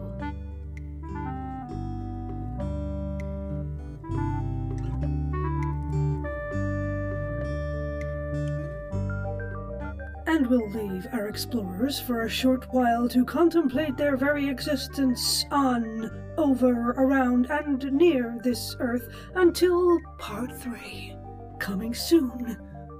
Do they land on the moon on their chocolatey, dirty moon high? Find out in part three, coming soon. In this episode, you heard monologues from J. Christian Ellet, who wrote So Over the Moon, Emily C. Snyder, who wrote The Distance Between Us is the Moon, both narrated by Sarah Golding, as well as Solar Flare, which the loony wrote herself, as well as writing I Am Here, Here I Am, performed by Karim Kronfl. Mae Tuson provided the wondrous The Back of the Moon, narrated by the also wondrous Lucille Valentine. Sara-Mae is fundraising for her next Fable Gazer show. An extravaganza looking at the amazing work and personality of the Regency romance author, Georgette Heyer. And Sarah Golding has the pleasure of voicing some of Georgette's actual words, and my was she a feisty soul. She certainly was. Took no nonsense at all. So, find out more on www.fablegazers.wordpress.com. Tune in one final time for episode 3 of the Moonologue Sessions. Soon. Thank you to all the narrators and writers, and of course to the amazing Tanja Milojevic. If you like this show, find out more about Quirky Voices at quirkyvoices at gmail.com. Or ping us a message on Twitter at Quirky Voices. Thank you for listening. Goodbye.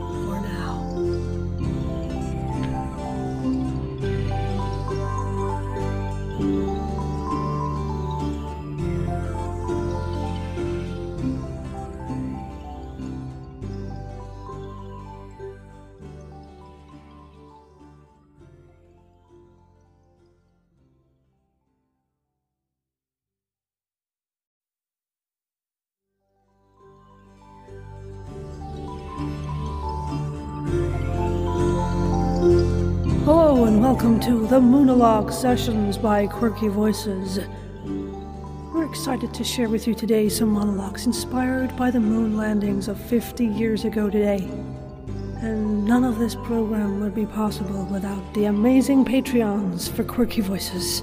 So, Alma, Artist Soapbox, Audio Oblivious Productions, Cheyenne Bramwell, Christine, Hazel, Karim, Karen, Kirsty, Matthew, Michael, Paul, and William. This is for you, for you are legend. Enjoy. Oh, and this awesome music is by Carlo Zan. Also legend. Enjoy!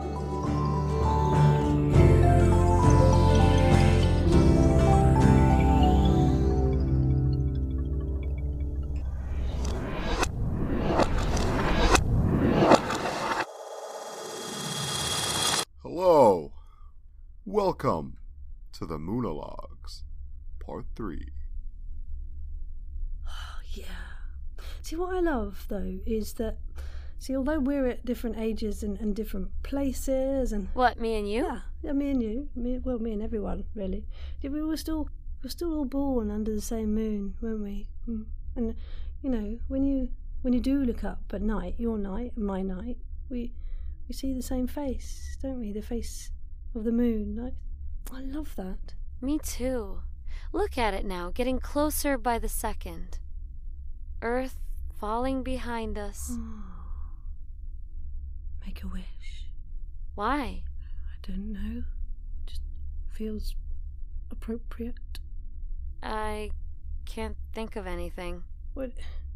All right. Well, should we just get the next story fueling this joy machine, and maybe that will help. Hmm? Okay. You gonna age up? Actually, no. I was going to, but but the amazing Erika Sanderson narrated this one, for she is legend. A Wish for My Forever. A Moon Monologue by William J. Meyer.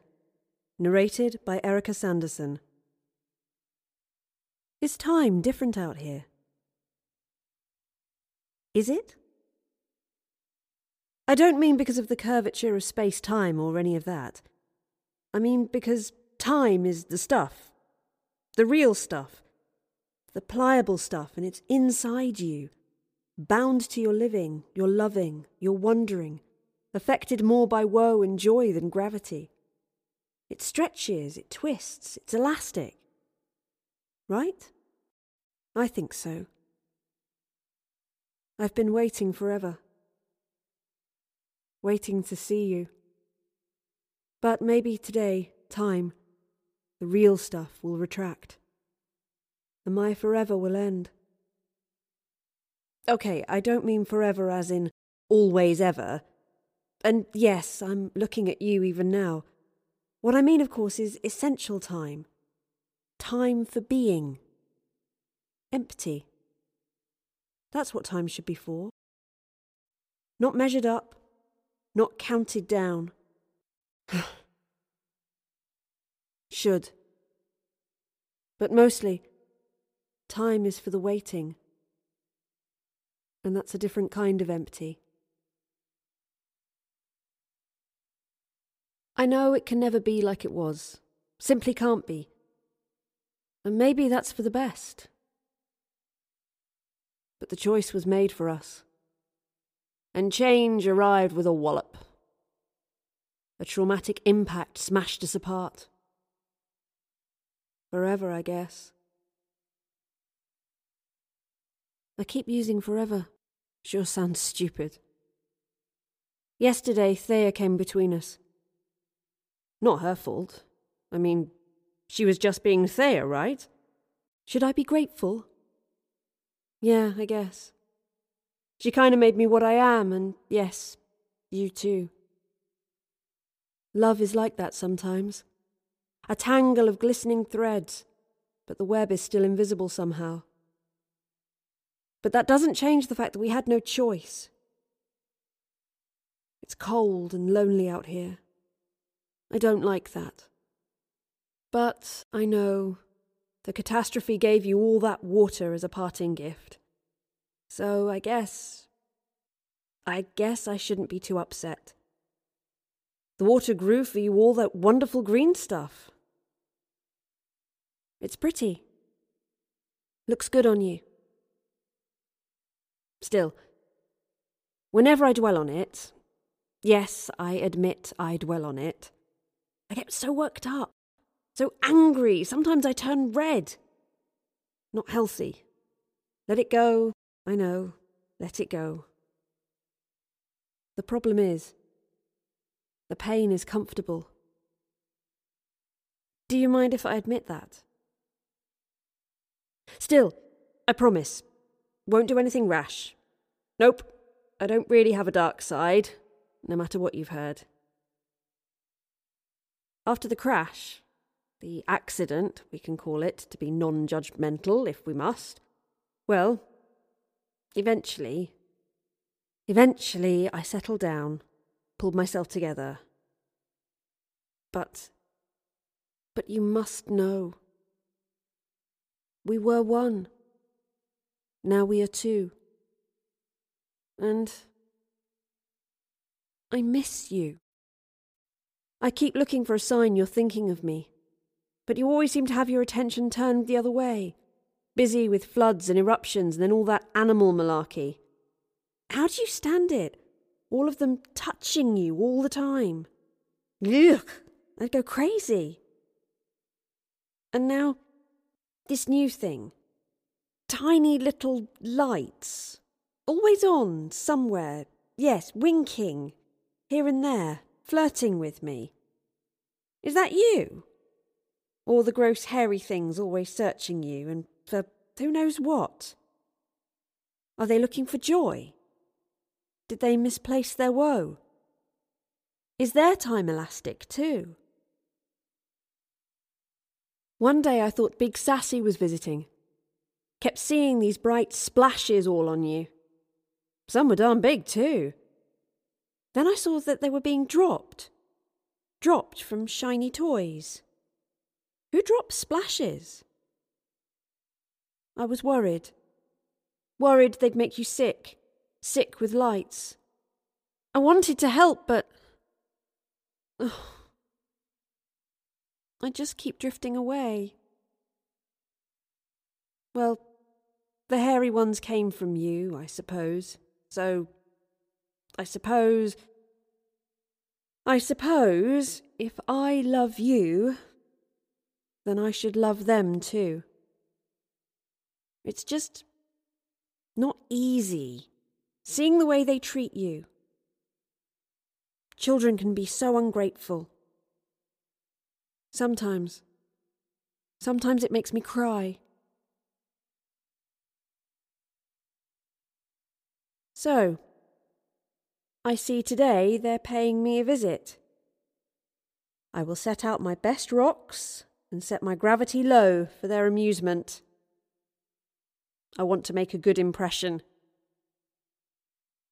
But what are they here for? To be sure I'm real or something. I know sometimes that which is so beautiful can be thought only an illusion, a fantasy. But no, I'm definitely real. My heartache tells me so. oh! That's them! Your vulgar little monsters! Okay, okay, sorry. They just landed in their cute little boat. Seems like it took them forever. I said it again. But time really is different out here. It was only yesterday I held you close. Four and a half billion years ago. Now, yes, now, your children, they finally made it. And with them, my last hope. One of them stepped on me. How can you stand it? Oh, I hope they realize I want them to take some of me back to you. An offering and a wish.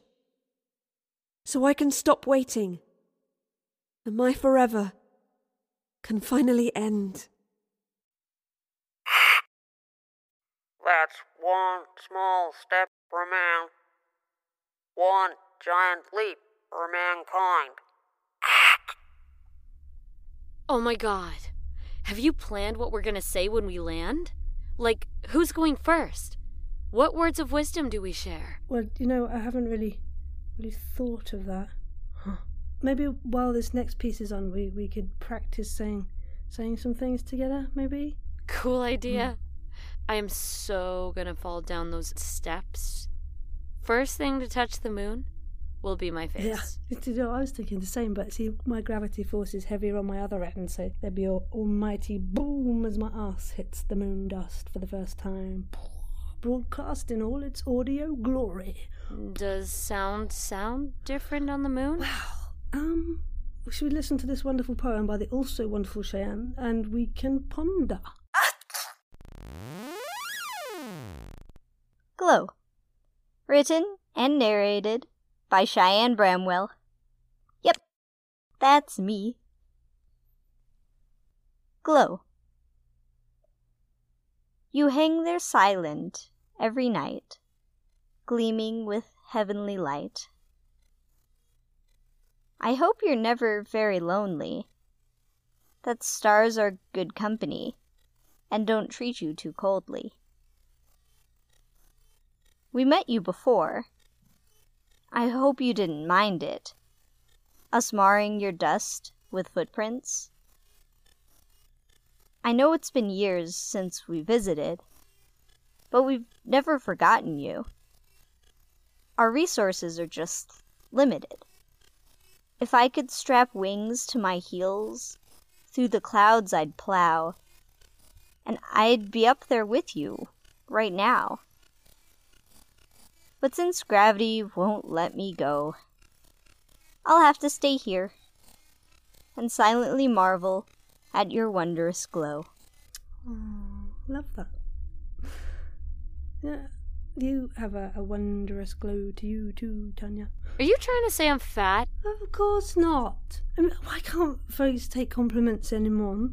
I feel like the the dusty moon in comparison to to life giving sun next to you. Aw, Sarah, that's the nicest thing you've ever Oh. said to me. Shall we just listen to the next monologue, Moonface? Do it, glowface.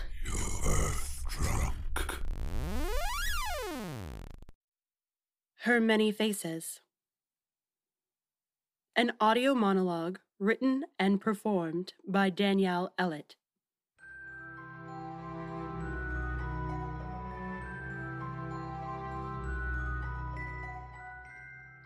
She looks up at me with the same curious expression that we once all possessed before the earth rotated too many times for our sense of wonder to stay stuck to us. The unseen centrifugal force, too much to keep the feeling of wonder close. Mama the moon, I can see the moon, she says, pointing towards the proscenium of a cloudless blue sky. As the nighttime orb faintly peeks her head out around the curtain, despite the leading lady of the sun's current soliloquy. yes, you do, I reply. But why, she says, repeating what has become her youthful catchphrase. I am taken back to a time when I was the inquisitive child, and my mother, ugh, my library of never ending knowledge. I smile and hear my mother's voice, my grandmother's voice, and hers before her echoed in the response.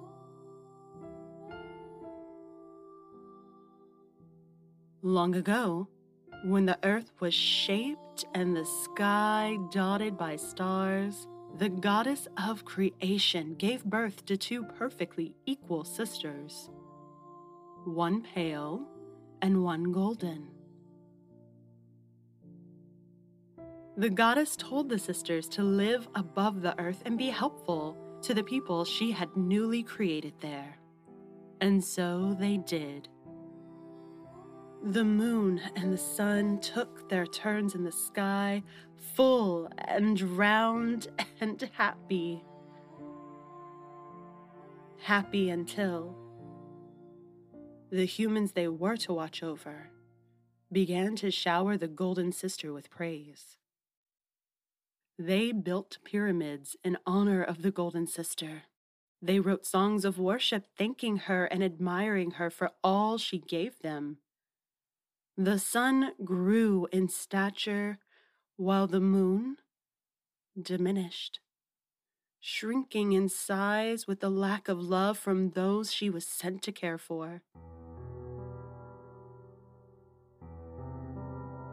Jealous of her sister, the moon began to change her face. Maybe if I wear a different face each night, the humans may come to love me. They still loved the sun more.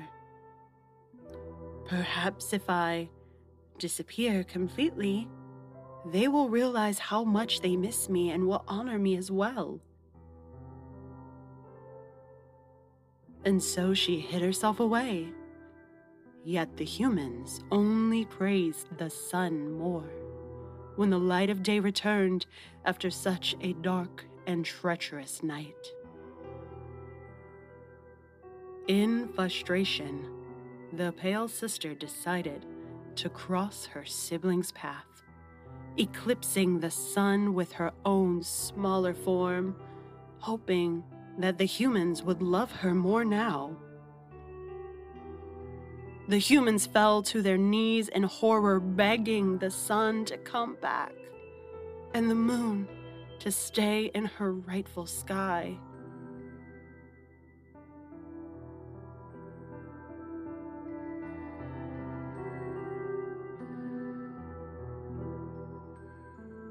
She retreated back to the night, vowing to run away and leave the earth completely.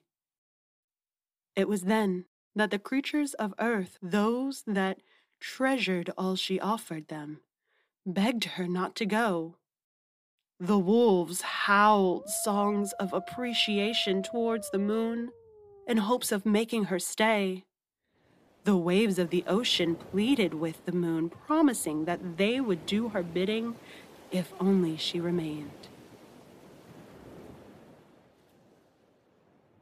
Pacified, the moon promised to stay with the earth so long as the creatures and the waves sung her praises and obeyed her commands.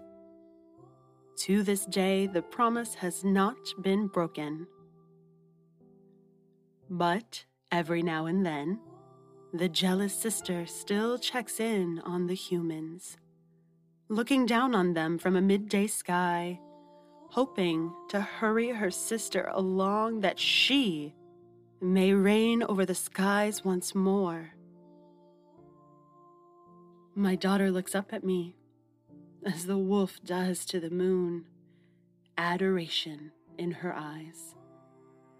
I pray with my own heart that she will love me this much for always.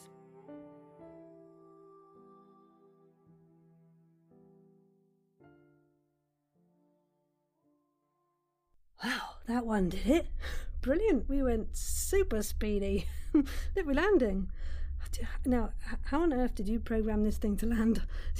I was busy painting an amusing picture of a, a moonscape with surreptitious boobs on the other side of the hull when you were when you were finishing the wiring, so I didn't see. I just made a button here and wrote land oh, on I it. thought that said PUA seven. You're reading upside down. Oh, oh yes, so that that makes sense because I thought what what is a, a PUA seven? Well, you know, I've been completely disorientated to be honest because you know we've been floating around since we got out of Earth's orbit. So, so how can the boo sleep like that? Like, oh, it's not much um, gravity pull at all in here. Is? Nope. Most of my dirty moon just blobbed across the instruments. Uh, I think it's all okay. So hang on to something. Nabu, lay down. I mean, lay in the air. There. Good boy. Good. Oh, we're actually landing. It's beautifully smoothly. It's not even a bump. Well, we couldn't find a good sound effect, so gets around that one. Well, I think that landing sobered us up.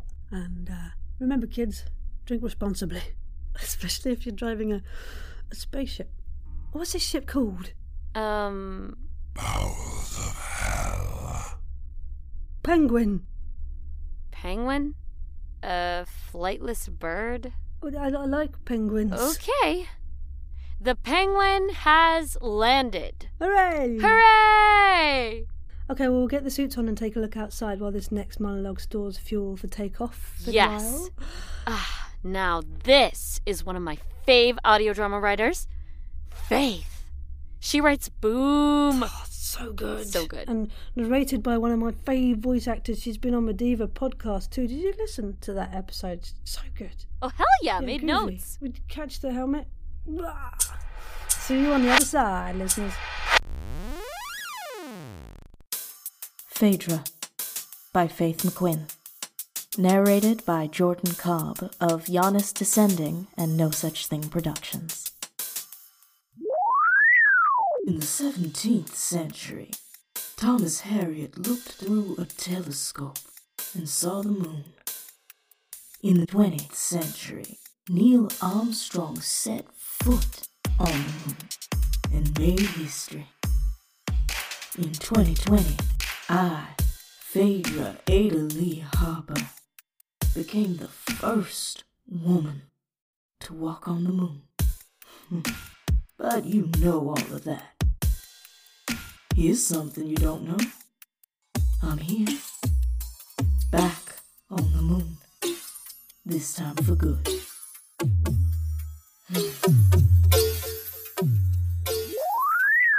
Tommy, I know I told you it was a, a year long mission to help train the other astronauts here.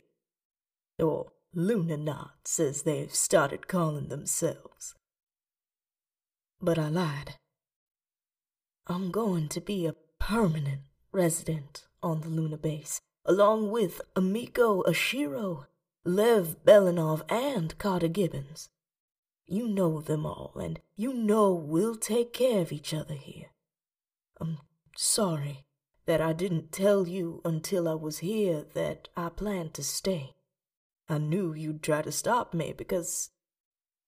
Well, you'd make up a reason like, Mom, you're retired. Mom, what about your grandchildren? But the real reason would be you'll miss me. I'll miss you too, because you are my heart. That's also why I couldn't tell you, because I fear you would have convinced me to stay on Earth. But I need to be here. I need to do this. When I was a little girl, I sat in my room and stared up at the sky, at the bright white globe that called to me every night. I was happiest when it was full. I was sad when it was new. And now I'm here, and I can see it every day. I can help our world build another so that we can not only travel to Mars, but live there as well. I love you, hon. Don't hate me. Talk soon. Mom.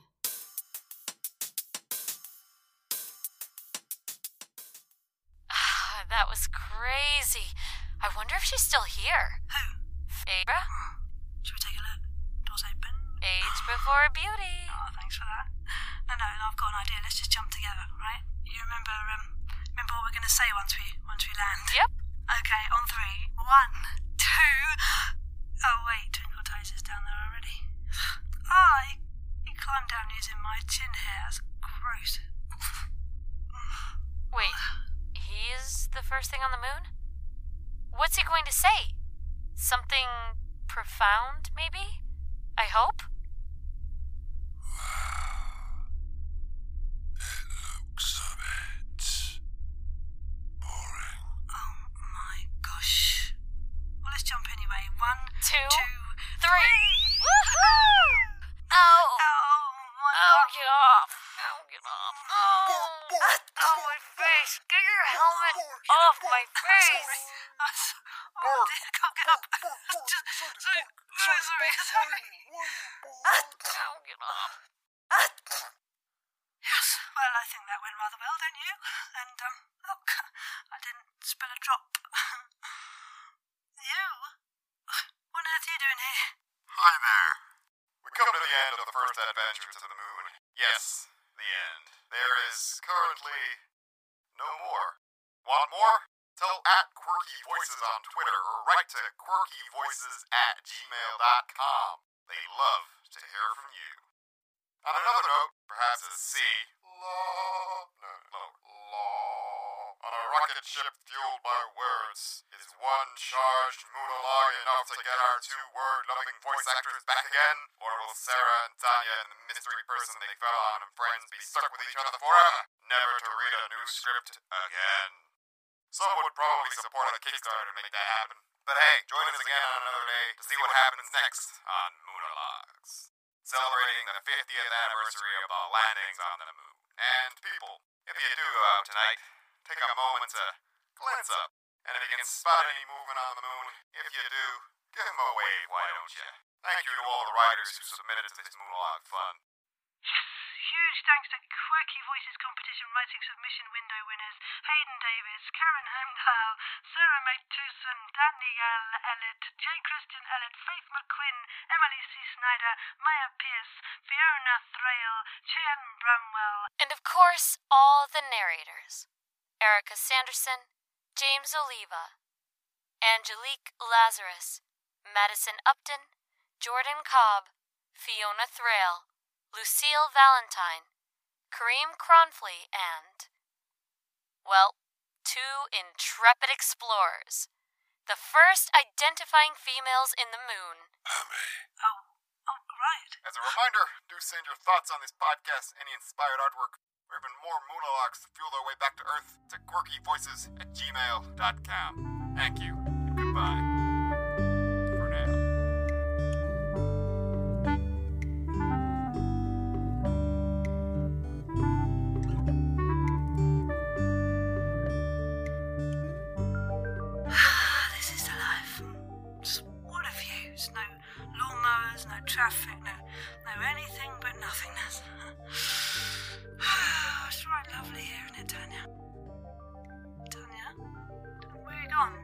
Tanja? Yep, it's lovely.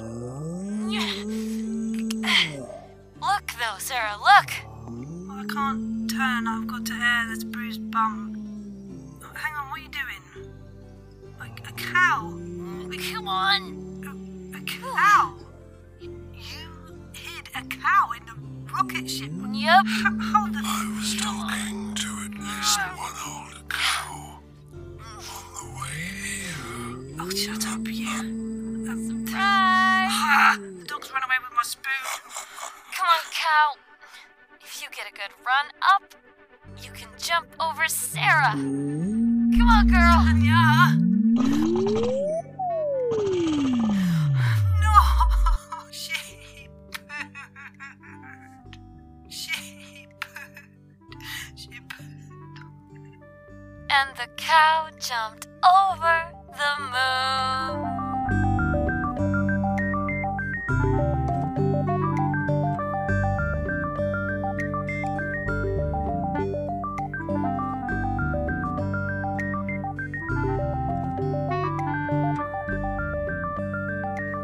We choose to go to the moon. We choose to go to the moon. We choose to go to the moon in this decade and do the other things. Not because they are easy, but because they are hard. Because that goal will serve to organize and measure the best of our energies and skills. Because that challenge is one that we are willing to accept, one we are unwilling to postpone, and one we intend to win, and the others too. John F. Kennedy, thank you for spending time with Quirky Voices projects. Keep an eye out for what's next. Happy listening.